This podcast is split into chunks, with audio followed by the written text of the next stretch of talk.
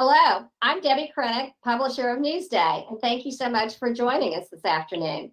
Over the next few weeks, schools across Long Island will begin to welcome students back for a brand new year. After last year's school ended abruptly, districts are hoping the plans they put into place will allow for a full year while at the same time prevent the spread of COVID 19. However, parents in some school districts are concerned with the options being offered for their children. And it's not just parents who are feeling the stress. Just this morning, New York City Mayor Bill de Blasio postponed the reopening of New York City schools after pressure from various groups.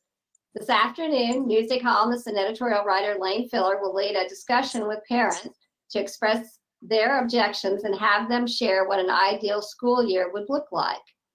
Um, joining Lane this, today are Dr. Lauren Block, Associate Professor of Medicine and Science Education, Zucker School of Medicine at Hofstra Northwell, Penny Glaser, a Smithtown High School parent and family law attorney, and Adam Smith, a Port Washington School District elementary parent and advocate.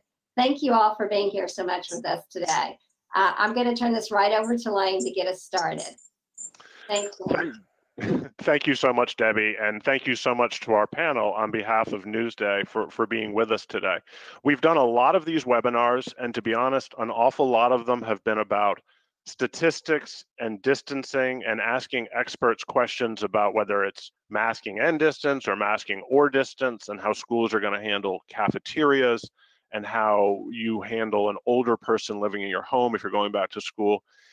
And today we get to do a show that's a little bit different. It is about the school districts. It's about how parents are relating to the school districts where they've been displeased. But that makes it a story about people not statistics, but about how families are actually living, how parents are living, how districts are trying to accommodate them. And so we see school is getting close to beginning. As Debbie said, in New York City, they just announced less than an hour ago that they're postponing school almost two weeks. And they did that in response to the threat of a strike from 200,000 New York City educators. In Europe, many schools are planning to open up and go back into session Tuesday and there is very little understanding about how that's going to go across Europe. There's a lot of pushback from parents. You're starting to see a resurgence of COVID, particularly in Spain, also in France. And on, you know, in New Jersey, there's been massive pushback against districts that look a lot long, like Long Island. And on Long Island, the pushback is different in different places. For instance, we're talking to parents today from Port Washington and from Smithtown who wanted their kids in school five days a week uh, they've had different results in how well they've done with confronting the district. But right next door to Smithtown, parents in three villages are angry because the kids are going back five days a week. So they have the exact plan that the Smithtown parents we're talking to wanted, and they're not happy with it. So we have a little bit of video and we wanted to get a third district's point of view in here. Plus we love to run video because it entertains people and it's fresh on their eyes. So we wanted to take a look at how the glen cove school district is getting ready for the new school year and then we'll talk.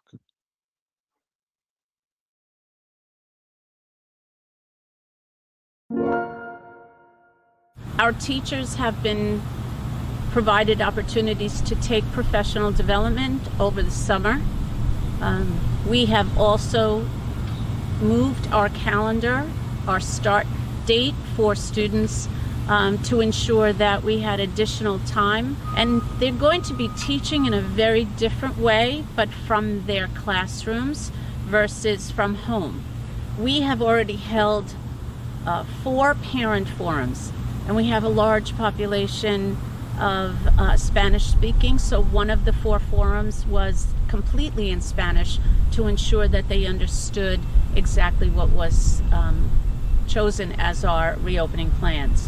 And we have given all uh, families the opportunity to choose remote only, remote and virtual only, as well as uh, the hybrid model. And each day, each week, we will have to work with the Department of Health, Nassau County, as well as the State Education Department, as well as the Governor's Office um, and the New York State Department of Health to ensure that our numbers are appropriate and that we don't experience um, any positive COVID cases.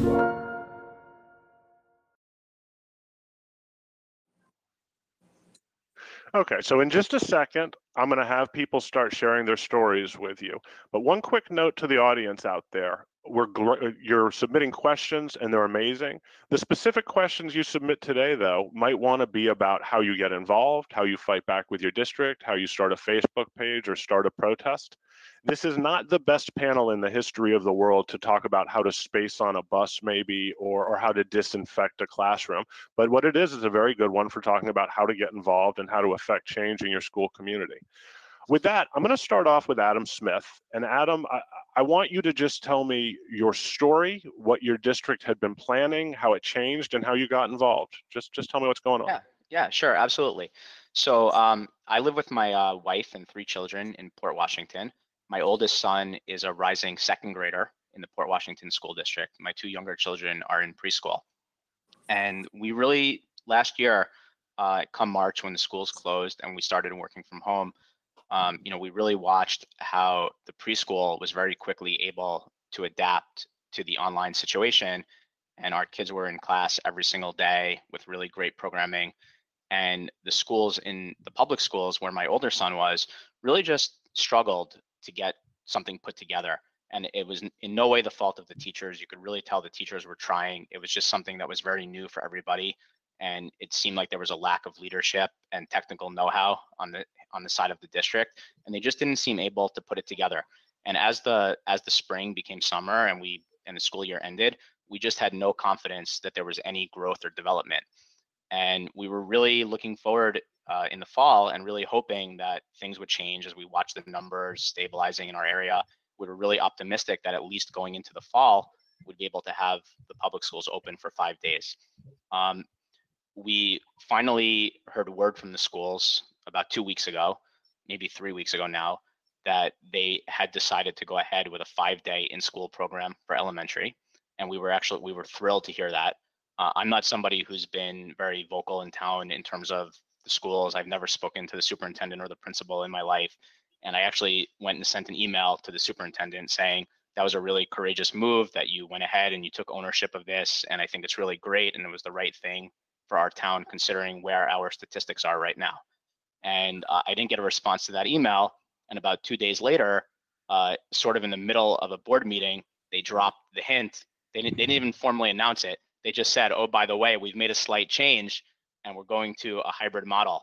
And they gave no explanation for why in terms of safety or science. It was just arbitrary. There was no details, there was no transparency. And then when they actually announced the plan, uh, it took the majority of people three to four days of speaking to each other and reading what they provided to actually understand what they were even providing to us. Uh, we spoke to a lot of teachers locally. Teachers, the, the Port Washington Teachers Association, the local union said that the plan was unworkable. They were not in support of it. Um, it just made no sense.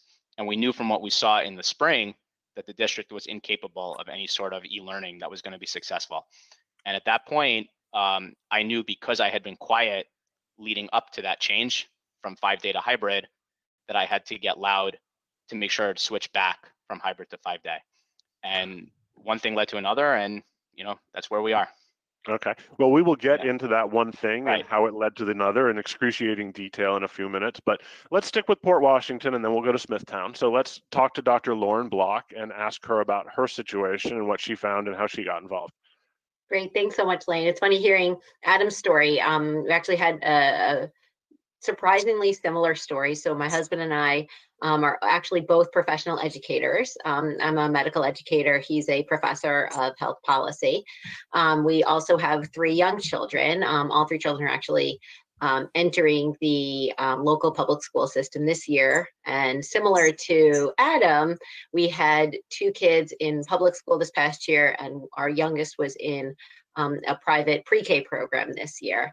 And similarly, we found that the private pre-K program did an amazing job. He was on a Zoom call every day with his class, with his teacher. It was very interactive. And then each of the teachers would actually do a private FaceTime with each of the kids um, every day.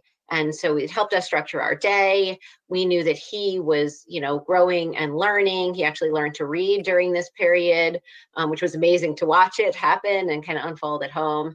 And we unfortunately saw that um, our second graders were, you know, not getting the same level of education we we thought. Um, I think there was a, a ton of caring and effort by the teachers, um, but as as Adam had mentioned, there seemed to be a lack of organization and things seemed to be constantly shifting, um, making it difficult for the for the teachers to um, to do the job that our kids needed and to allow us as working parents to structure our day so that we could you know be productive in terms of our professional roles as well as in terms of arranging childcare um, during a pandemic um, to allow our kids to get the most out of their education. And we found that you know because of this structure they really needed you know constant supervision and help to to help them through the school day. And so um, you know, we wanted to get some information out there. We actually wrote a kids book back in back in the spring about the pandemic, and as soon as we uh, heard about where you know and started to think about where school might be going in the fall, um, we wrote another book about um, back to school and some of the sort of scientific concepts behind what our kids were going to be seeing and experiencing in school. And um, my husband's always been more of the advocate um, but seeing where things were constantly moving and how little information was provided to parents, as well as it seemed to other stakeholders, including the teachers in our district, um, and how little sort of input and buy-in there was um, for the various stakeholders in our district, we, you know, we felt like we had to do something. So um, so I got about 25 um, healthcare worker parents from the district, everyone from healthcare administrators, nurses, NPs, PAs, physicians, dietitians, pharmacists, psychologists together. And we wrote out our recommendations for the district, including following the um, the um, AAP recommendation that schools should be reopened if the rates are low and if um, um, if the right programs are in place. And so we were urging the district, um, similar to Adam, to kind of adopt what the evidence is showing and our prevalence rates are allowing, which is that you know school in person for our kids as much as can be practically applied, we really think is is the best thing for our kids and can be done safely with appropriate thought and foresight. Okay, so let me recap real quickly for the people at home who aren't so immersed in Port Washington as we are.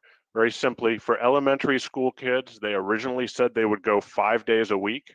And those who did not go at all, those who chose to stay home, would basically watch Chromebook uh, video representations of a live classroom and just have a camera on a teacher doing what they do.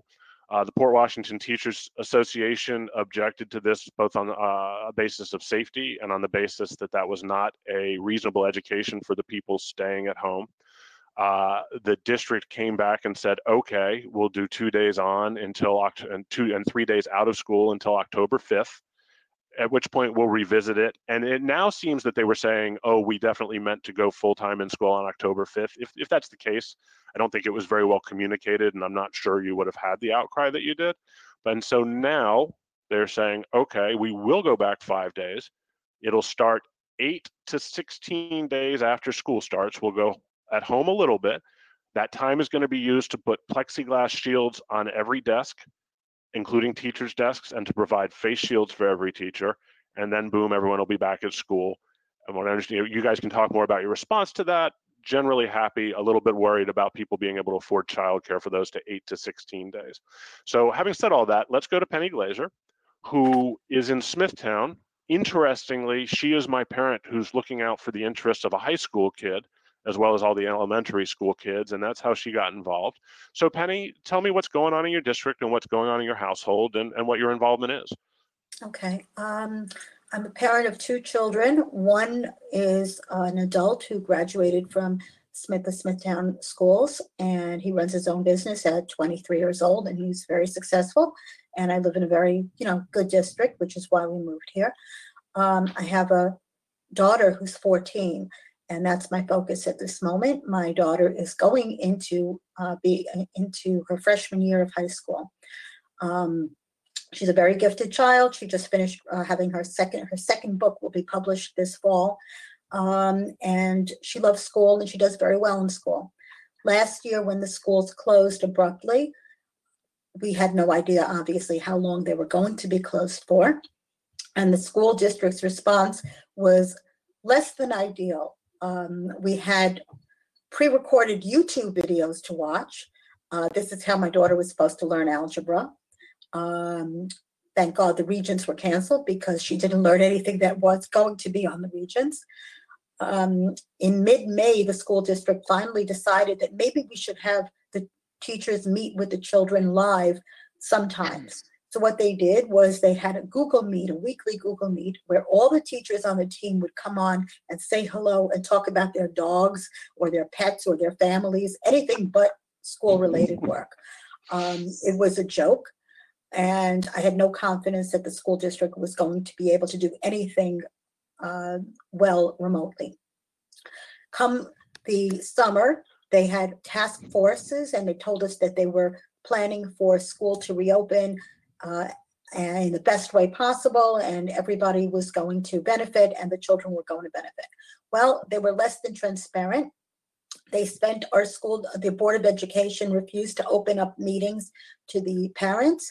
They hired a deputy superintendent and spent another $200,000 of taxpayer money doing that. But there was absolutely no accountability for the children.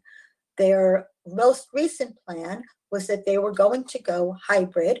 And the way that would work would be that people with last names starting with A to K would be going Mondays and Tuesdays and alternating Wednesdays. And people with last names starting with L to Z would be going on Thursdays and Fridays and alternating Wednesdays. During the days off, we had demanded, we meaning the parents had demanded at least live synchronous learning, and the school district turned us down flat and said that there would be uh, only pre-recorded videos, pre-recorded material, but somehow they would manage to cover the entire curriculum in two and a half school days.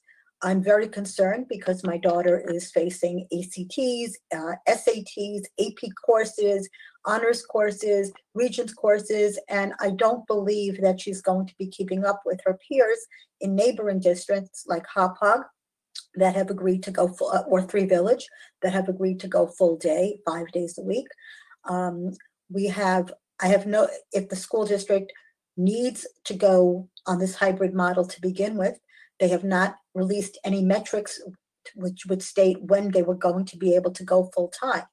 And that is a concern because one of the school board members had made a motion to open up the school board meetings to the public in person and nobody on the board, all six other members, not one of them seconded that motion. And of course, again, we're left out in the cold and they're not answering our questions. They have suggested that we email questions, but they're cherry picking the ones that they want to answer and they're ignoring the rest. The other thing that's bothering me is that we have demanded at least live synchronous learning on days when the kids are not in school. And they have refused that as well.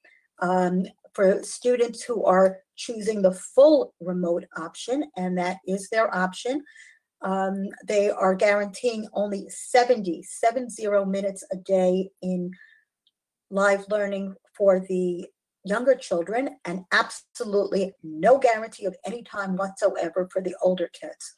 And that is a concern because, like I said, my daughter learned nothing last year. So there's a real intricacy here that I want to get into for a second. In many, many districts, including Smithtown, when they have not been planning five days a week back in school learning, the big movement has been for elementary school kids. And I believe in Smithtown, the original movement included people saying, let's let high school and middle school kids stay home all the time so that there's enough room in our school buildings to get the elementary school kids there five days a week, Penny. And is that how you got involved? Yes, what ended up happening was there was a Facebook group formed that was uh, asking to open these schools.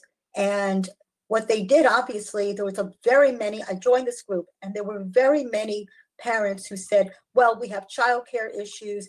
And some of them were actually throwing the high schoolers under the bus saying, well, they can learn at home and let's get the younger kids back full time. And in response to that, I said, no, that's not fair. These the older kids have to be competitive with college applications and they have to uh, they have harder work and they must learn. And for that reason, I started a Facebook group called Smithtown High School's Reopening. And at the last count, we have over 500 members. I think one of the untold stories here is how closely all of this activism is directly related to the fact that you think your kids didn't learn anything in the spring, that you think distance learning was already a failure. So you're not guessing, you're saying, I, I can't have this for my kids for another year. And it's, it's something that's not being talked about that much, I think. So the way I met Adam and Dr. Lauren Block was that there was a protest eight days ago in Port Washington on a beautiful day at Paul D. Schreiber High School. And I got to go out there and see that. And while I was there, I also recorded some video. And again, viewers love video, and this this speaker did a great job. So we're going to watch a little bit of video from the Port Washington protest last week, and then talk about what we're seeing.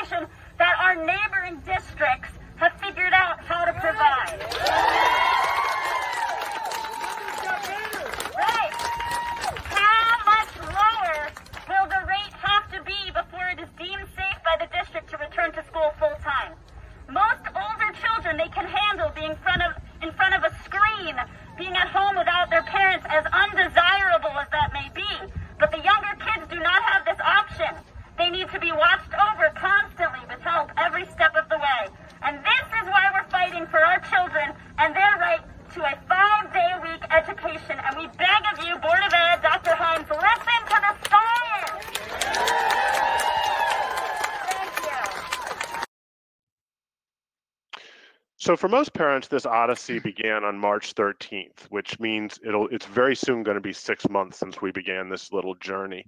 And I wanted to go back to Adam and talk about what it was actually like. What was distance learning as provided by Port Washington like for your kids in your home, for you as a parent and professionally? What what went on? Did they learn anything?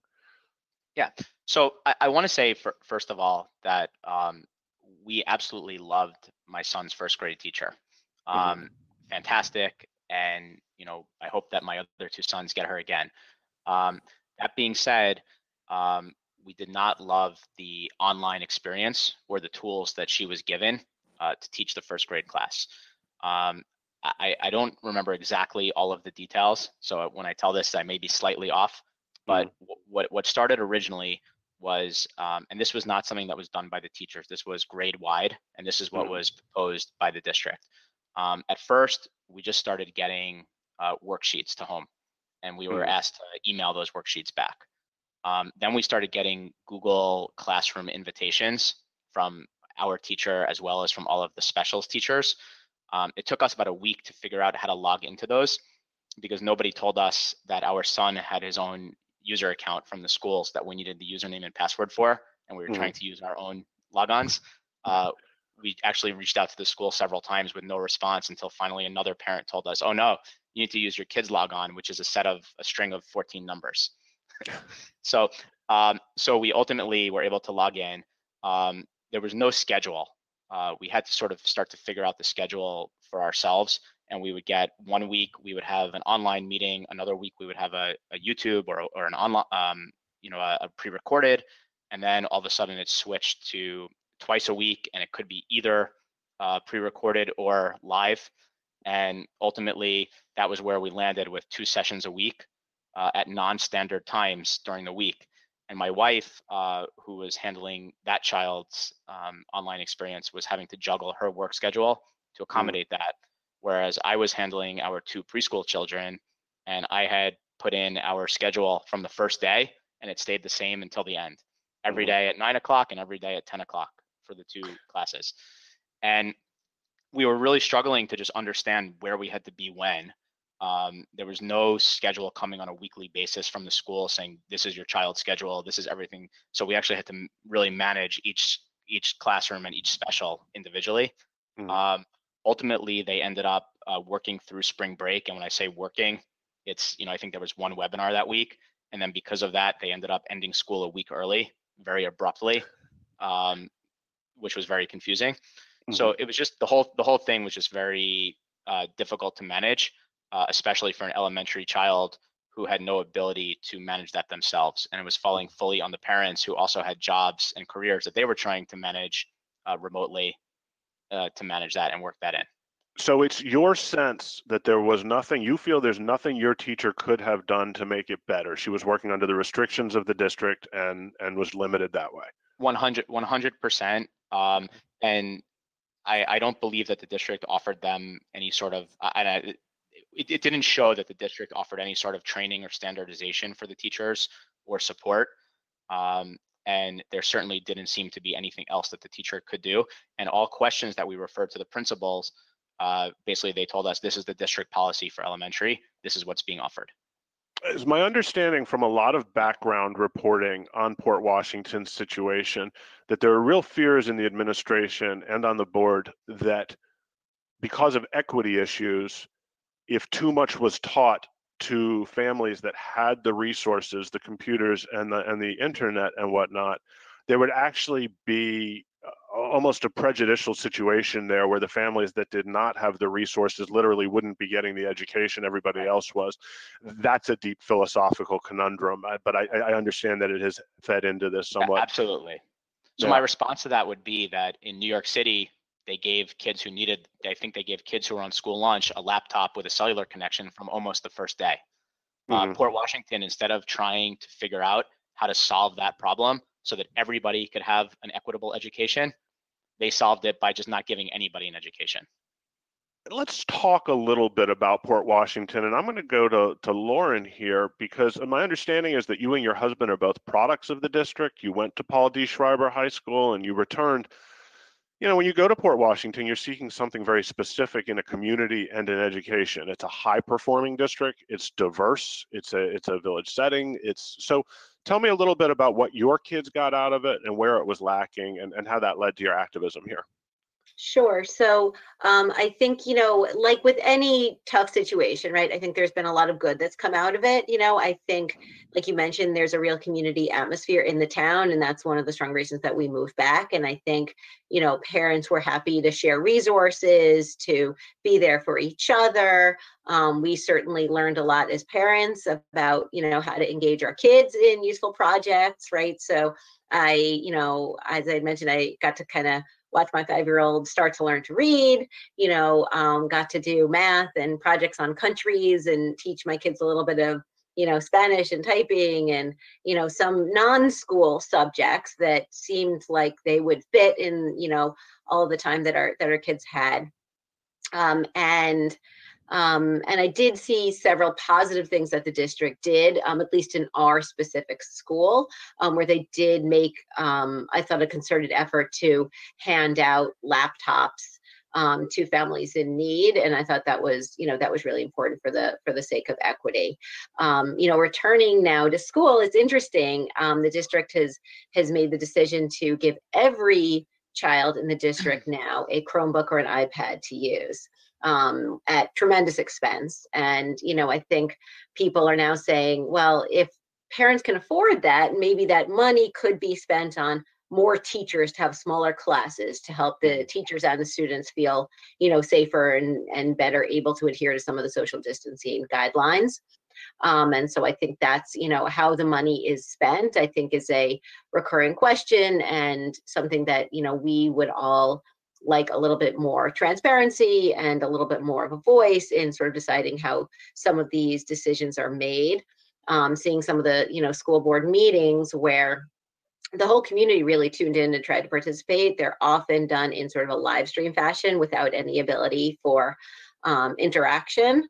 And I think seeing that play out, that's one of the reasons that we became concerned seeing the hybrid plan that was offered because it was offered in a live stream fashion where there wasn't the ability, you know, several times a day for all kids, starting with my youngest in kindergarten, for interaction between kids and their teacher and the teachers having to you know manage about a third of the class in person and then two thirds of the class um, who were live streaming in from home, both the virtual option kids as well as the kids who were assigned to be elsewhere on that day. So, you know, having to do that um, to some extent as a as a medical educator, I saw how challenging that was. You know, um, as our education continued um, in a hybrid fashion in our in our clinics and um, in other educational settings, and that made me worried seeing how adult learners responded, let alone how my five and seven year olds would be able to to manage that and really get something useful out of it.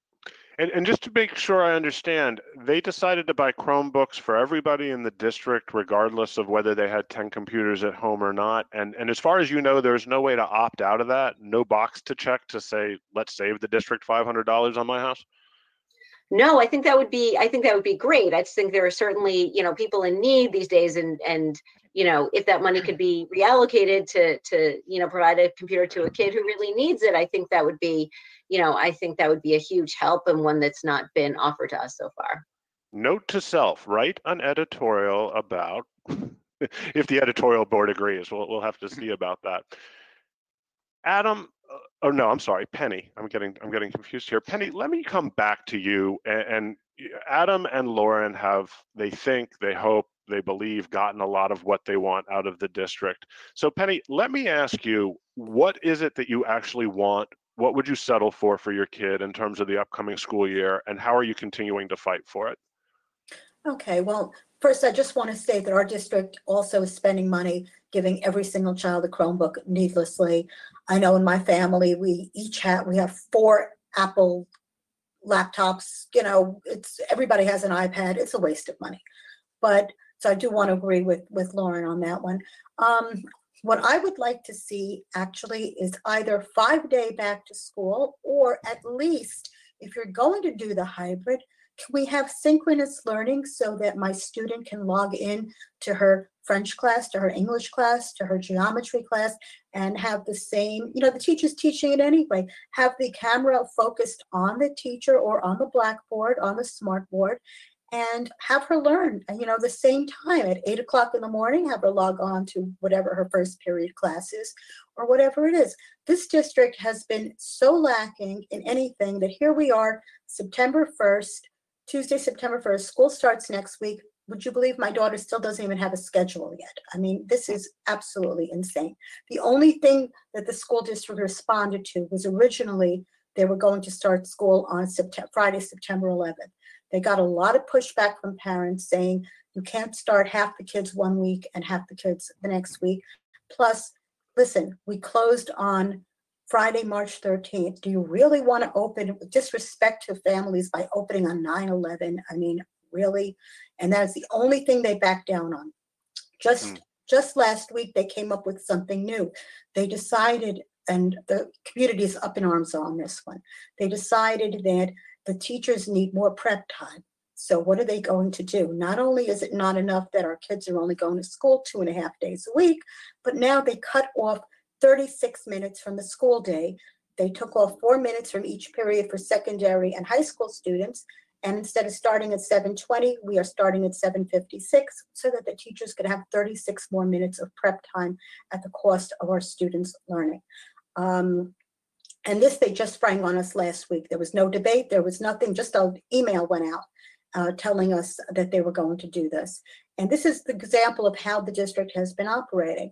Uh, the lack of education in the spring was astounding that they could do this and they they gave pat answers for everything one thing that stood up in my mind my daughter graduated middle school um, they had a pre-recorded video as uh, farewell or as a graduation. It wasn't even live streamed, wasn't a Google Meet, was a pre-recorded video. When I questioned the principal and asked why, he said to me, well, I know that the Board of Education is live streaming and they have capacity, but I don't have the technical ability to do a Zoom video, so we're just going to pre-record this.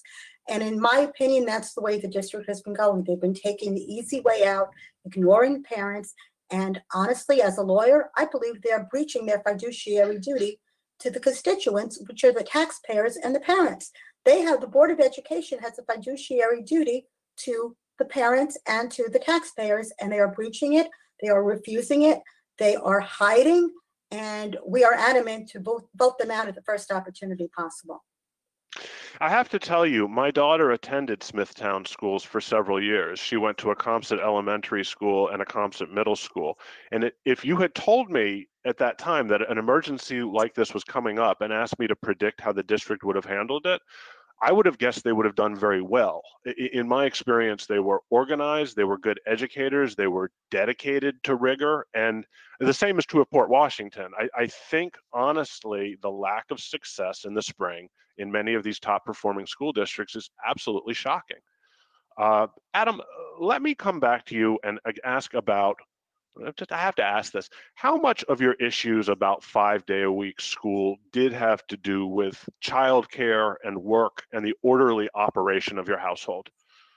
So I, I will say for me personally, um, very little. Um, I I I do not believe that teachers are babysitters. Um, I certainly do not think that is the responsibility of the school districts to open up haphazardly uh, because parents need childcare. Um, that being said, we do have a society that's built around the assumption that our kids are in school. So, to the extent that it's possible to open the schools safely, I believe it's the responsibility of every of all the stakeholders involved to ensure that that happens. Um, you know, in, in my house specifically, my wife and I both work. Um, we do have alternative options for childcare. Um, and you know thank god we're in a situation that we would be able to weather the storm if we needed childcare for you know a couple of extra hours a week.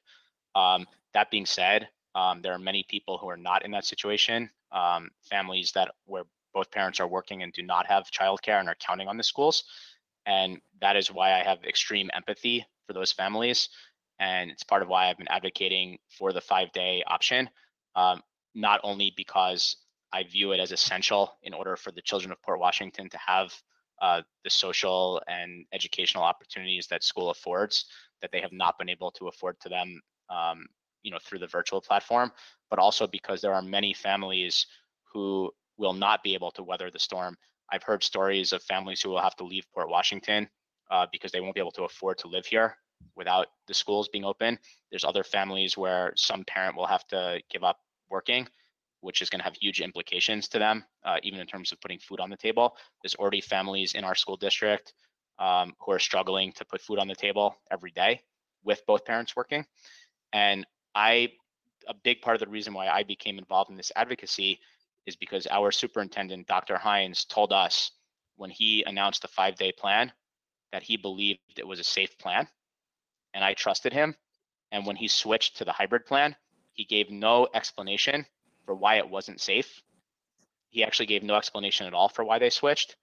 And what I what I have been advocating for is the five day, but also transparency as to what it was specifically that changed between the five day option they announced and the hybrid they switched to, so that we as parents and a community could come together to help them bridge that gap. And while we did get the switch back to five day, we still haven't gotten the answers of what uh, empirically or objectively changed between the three plans. Well, see, I think uh, I think that's a tough one, right? Because I think the reason he couldn't answer you about that is that he did not at any point believe it had become unsafe. The truth is, the teachers that you guys have so much support for, and I get that. I did when my, my daughter had teachers too, are the ones who had health objections to that plan. Hynes can't explain to you the health objections. He doesn't have any. He was just, I think. So, uh, Lauren, let me ask you: Do do you feel any sense of of conflict in that I know you guys are so supportive of your teachers, but they are also, they have been the ones who, who didn't want the original plan. Let me ask you that. And let me ask you if the changes they're making as a doctor and a parent make any difference. Do these shields matter? That kind of thing.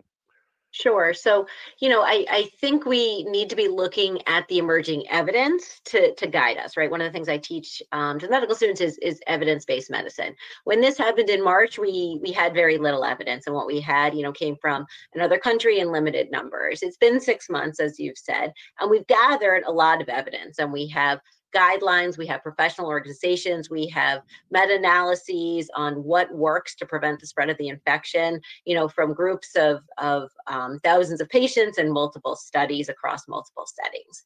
And I think that needs to be put in play as we make these decisions. Um, and stakeholders have to be brought to the table to look at how we can, you know, design our classrooms to allow for the social distancing, the mask wearing, all the things that we know work, and less emphasis on things that we know don't matter as much, like surface cleaning or letting books rest for for a few days. And you know talking to teachers and other stakeholders in the district I think there's been less in the way of education and bringing some of these stakeholders to the table. Um, I know there was a pediatrician um, in town who has been on the quality and you know sort of safety um, curriculum um, committee to bring some of those principles. But I think that was a that was a reason looking at the evidence that's out there to say that yes, this can be done safely. This has been done in other countries safely. We've seen this in some of um, some of our professional settings that it's been done safely. Our case rate is low. And if there is ever a time that, you know, we feel that risk benefit wise, the risk is low and the benefit is huge, that needs to be a consideration. And you know healthcare workers who have lived through this and know some of the scientific evidence should kind of be brought to the table as some of these decisions are made. And then those decisions should be made with some transparency so that we can understand what it is that we are signing our kids up for. And you know with the caveat that there is always a virtual option and i'm you know thrilled that there has continued to be one for those families who can't tolerate the risk due to ill family members at home or, or other considerations. You know, I mm. think um, if we have options, we can make the best decision for our family, knowing that if things change, we can we can change direction. And, and what would that look like as a doctor and a mom? Tell me what you're seeing in your practice right now in COVID, how it's changed, and, and what would you need to see in your practice or in the schools where you you say no, everyone go home, I'm flipping sides. Sure. So, I mean, I think everyone is talking about the, you know, case positivity rate, right? Where Governor Cuomo came out and said, as long as schools are below, as long as the state is below the 5% case positivity rate, um, we can go back to school. And I think that that matters to some extent, but that only looks, the denominator there is the people who get tested, right? And, you know, if you look back at the spring, there weren't enough tests. We were urging that people not even go get tested if they were having only mild to moderate symptoms. You know, I think we have to look at the seven day look back at each particular area. And the counties do have this information and is publicly available on what the trend is. And that should be used to guide decisions. And I think our trend all through the summer in, you know, in Nassau and Suffolk counties um, as well as the the vast majority of New York, has been a very very low rate of you know 20 to 30 ish cases per million, and that's really been reflective of what I've been seeing as a primary care doctor. Um, with a very very low rate of new cases, thankfully, um, since since May, and that's made me more confident as you know an educator going back in person to to teach as well as as a parent um, that we know that masks work, we know that social distancing works, we know that hand hygiene works. We've now been able to imbue that in our kids so that just, you know, just as we do, they go to school knowing that that's what they have to do and feeling committed to it. Um, and that there is a way to responsibly and safely open back the schools because we know that in person education has value. And as you're making these decisions, you have to think about not only the risk, but also the huge benefit that schools have always brought to our kids. Okay, thank you. So we're telling stories today about our lives, and a big part of those stories, you guys happen to have three pretty interesting professions that have been affected by COVID while you're working at home. So, Penny, I want to come to you and, and talk to me a little bit about you're a family attorney. Uh, the nation is in this catastrophic flux. So, what are you seeing in your practice right now of family law? What's COVID doing? Well, I'm seeing, actually, I'm seeing um, two extremes. I'm seeing couples that have been forced to get stay together through the pandemic and quarantine together, and sometimes they have just had it and have realized that the marriage, which was fragile to begin with, or the relationship is not uh, uh, able to withstand that type of closeness, that type of constant non escape, if you will, and they are splitting up. On the other hand, I have seen uh, just recently, as a matter of fact, a week ago, I had a couple who reconciled after they were sure that they were going to separate and they realized that they were home with their children and they realized that the family was actually something they wanted to keep together and they realized that they actually could make it work and that being together and uh, being home all the time and working from home they were able to do that. So i do do see both extremes. I don't really see much in the middle but i do see both extremes. Um, i do see a lot of family court cases being brought from one parent who is sure that the other one is exposing the child to covid and is demanding that the child stay away from that parent or that parent's family. Some of it could be because they feel the parent is irresponsible and is taking uh, unnecessary risks. But in other cases, the parent is blameless. The parent is a physician or a nurse or a firefighter or a police officer, and the parents are coming, the other parent is coming to court and saying, my son or my daughter should not have contact with their father or their mother because the parent is exposed to COVID through no fault of their own. And as a result, they should not see their children. And unfortunately, there are parents who have not seen their kids for four or five months because of this. And that is really upsetting to me. Okay, one more quick question about your professional life. We're hearing a lot of reports of increased domestic violence and abuse. Are you seeing or hearing any evidence of that, Penny? Yes, definitely. There is definitely seclusion. One of the problems, and I do represent a lot of abused um, uh, spouses, one of the problems is that the abuser seeks to isolate the abusee, if you will, the victim, mm-hmm. from parents, friends, family. And that is especially relevant now because a lot of the victims cannot seek solace from their parents because the parents are elderly and the parents cannot be exposed because of that. Uh, they're confined to home. They can't really go out and visit with their friends, have coffee, get away for a while. And I'm really concerned that uh, for the children, that children are going to be, if the schools don't open, because school districts, as you know, are mandated reporters. And I'm concerned that children are going to be abused, neglected, and nobody is going to find out because it's hidden because the schools are not open full time for the children. These kids are going to be left behind. It's definitely one of the tragedies that we're hearing about with mm. COVID. It's so difficult to confront. Uh, we're about to wrap up here, but we have a third guest who also has an interesting profession when it comes to COVID uh, real estate development. So I, I wanted to ask Adam uh, what you're seeing professionally, uh, how work has been, and, and what you're what's yeah. going on. So yeah, Lane. So you know what what we've found is that initially the um, shift from working in the office to working virtually had very little impact on our business. Um, it was really very easy to have a daily meeting or a twice daily meeting. In fact, it was actually easier to be sitting in your own house at your own computer and not have to worry about colleagues walking in and interrupting you. And we were really able to maintain, keep steering the ship, deal with all of the COVID related fires of tenants who are having issues. Um, from a business standpoint, what we found is that being isolated has been very challenging on a business development standpoint and finding new opportunities and new deals. And um, further to that point, what we are hearing from our industry and what we're seeing in the streets um, in New York City, where most of our investment is, is that um, small businesses are really hurting. Um, they have no revenue. We're finding that small operators are closing their doors and going out of business. Um, we've had that in our own portfolio of you know great tenants who paid their rent on the first of every month, who said, "Guys, um, we need to leave because I can't even afford to keep the electric bill going. And if I don't give you the keys and you take over the electric bill, I'm going to be personally in debt for electricity I'm not using. So we've seen like a lot of horror stories like that, people who have huge, you know, resources committed.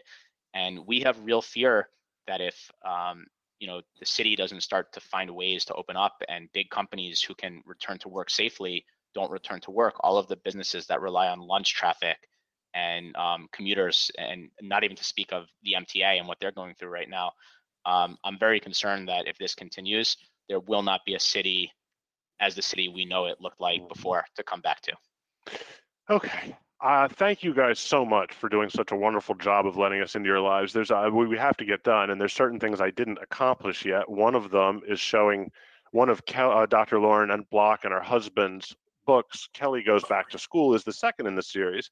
And the other thing I always want to do is thank everybody that works on the technical aspects of the show to make it possible. And that's Randy Marshall, Melissa Carfero, Kim Como, TC McCarthy, Jacqueline Robbins, Steve Morris, and Mark Demosky. And with that, I will turn it back to Debby Krenek. Thanks, Lane. I'd also like to thank each of you for being with us today to share your views and your commitment to your children. I wish you and your families all the best for the upcoming school year. And thanks, Lane, for leading this important discussion. Newsday will continue to report on what's going on in Port Washington and Smithtown and all the districts across Long Island. You can always find the latest education information and sign up for our education newsletter, The Classroom, by going to newsday.com. Also, if you missed any part of today's event, you will find it at newsdaylive.com. You'll find links to all of our past events and find out about upcoming programs that we have scheduled as well. To everyone watching, we hope you'll join us tomorrow night for our next event called Your Health and COVID 19. Newsday's Joy Brown will lead a panel of Long Island doctors as they discuss and take questions on what's next in terms of the coronavirus, possible vaccine, a possible second wave. That's all tomorrow night, uh, September the 2nd at 7:30. From everyone at Newsday, thank you so much for spending some time with us this afternoon. Enjoy the rest of your day.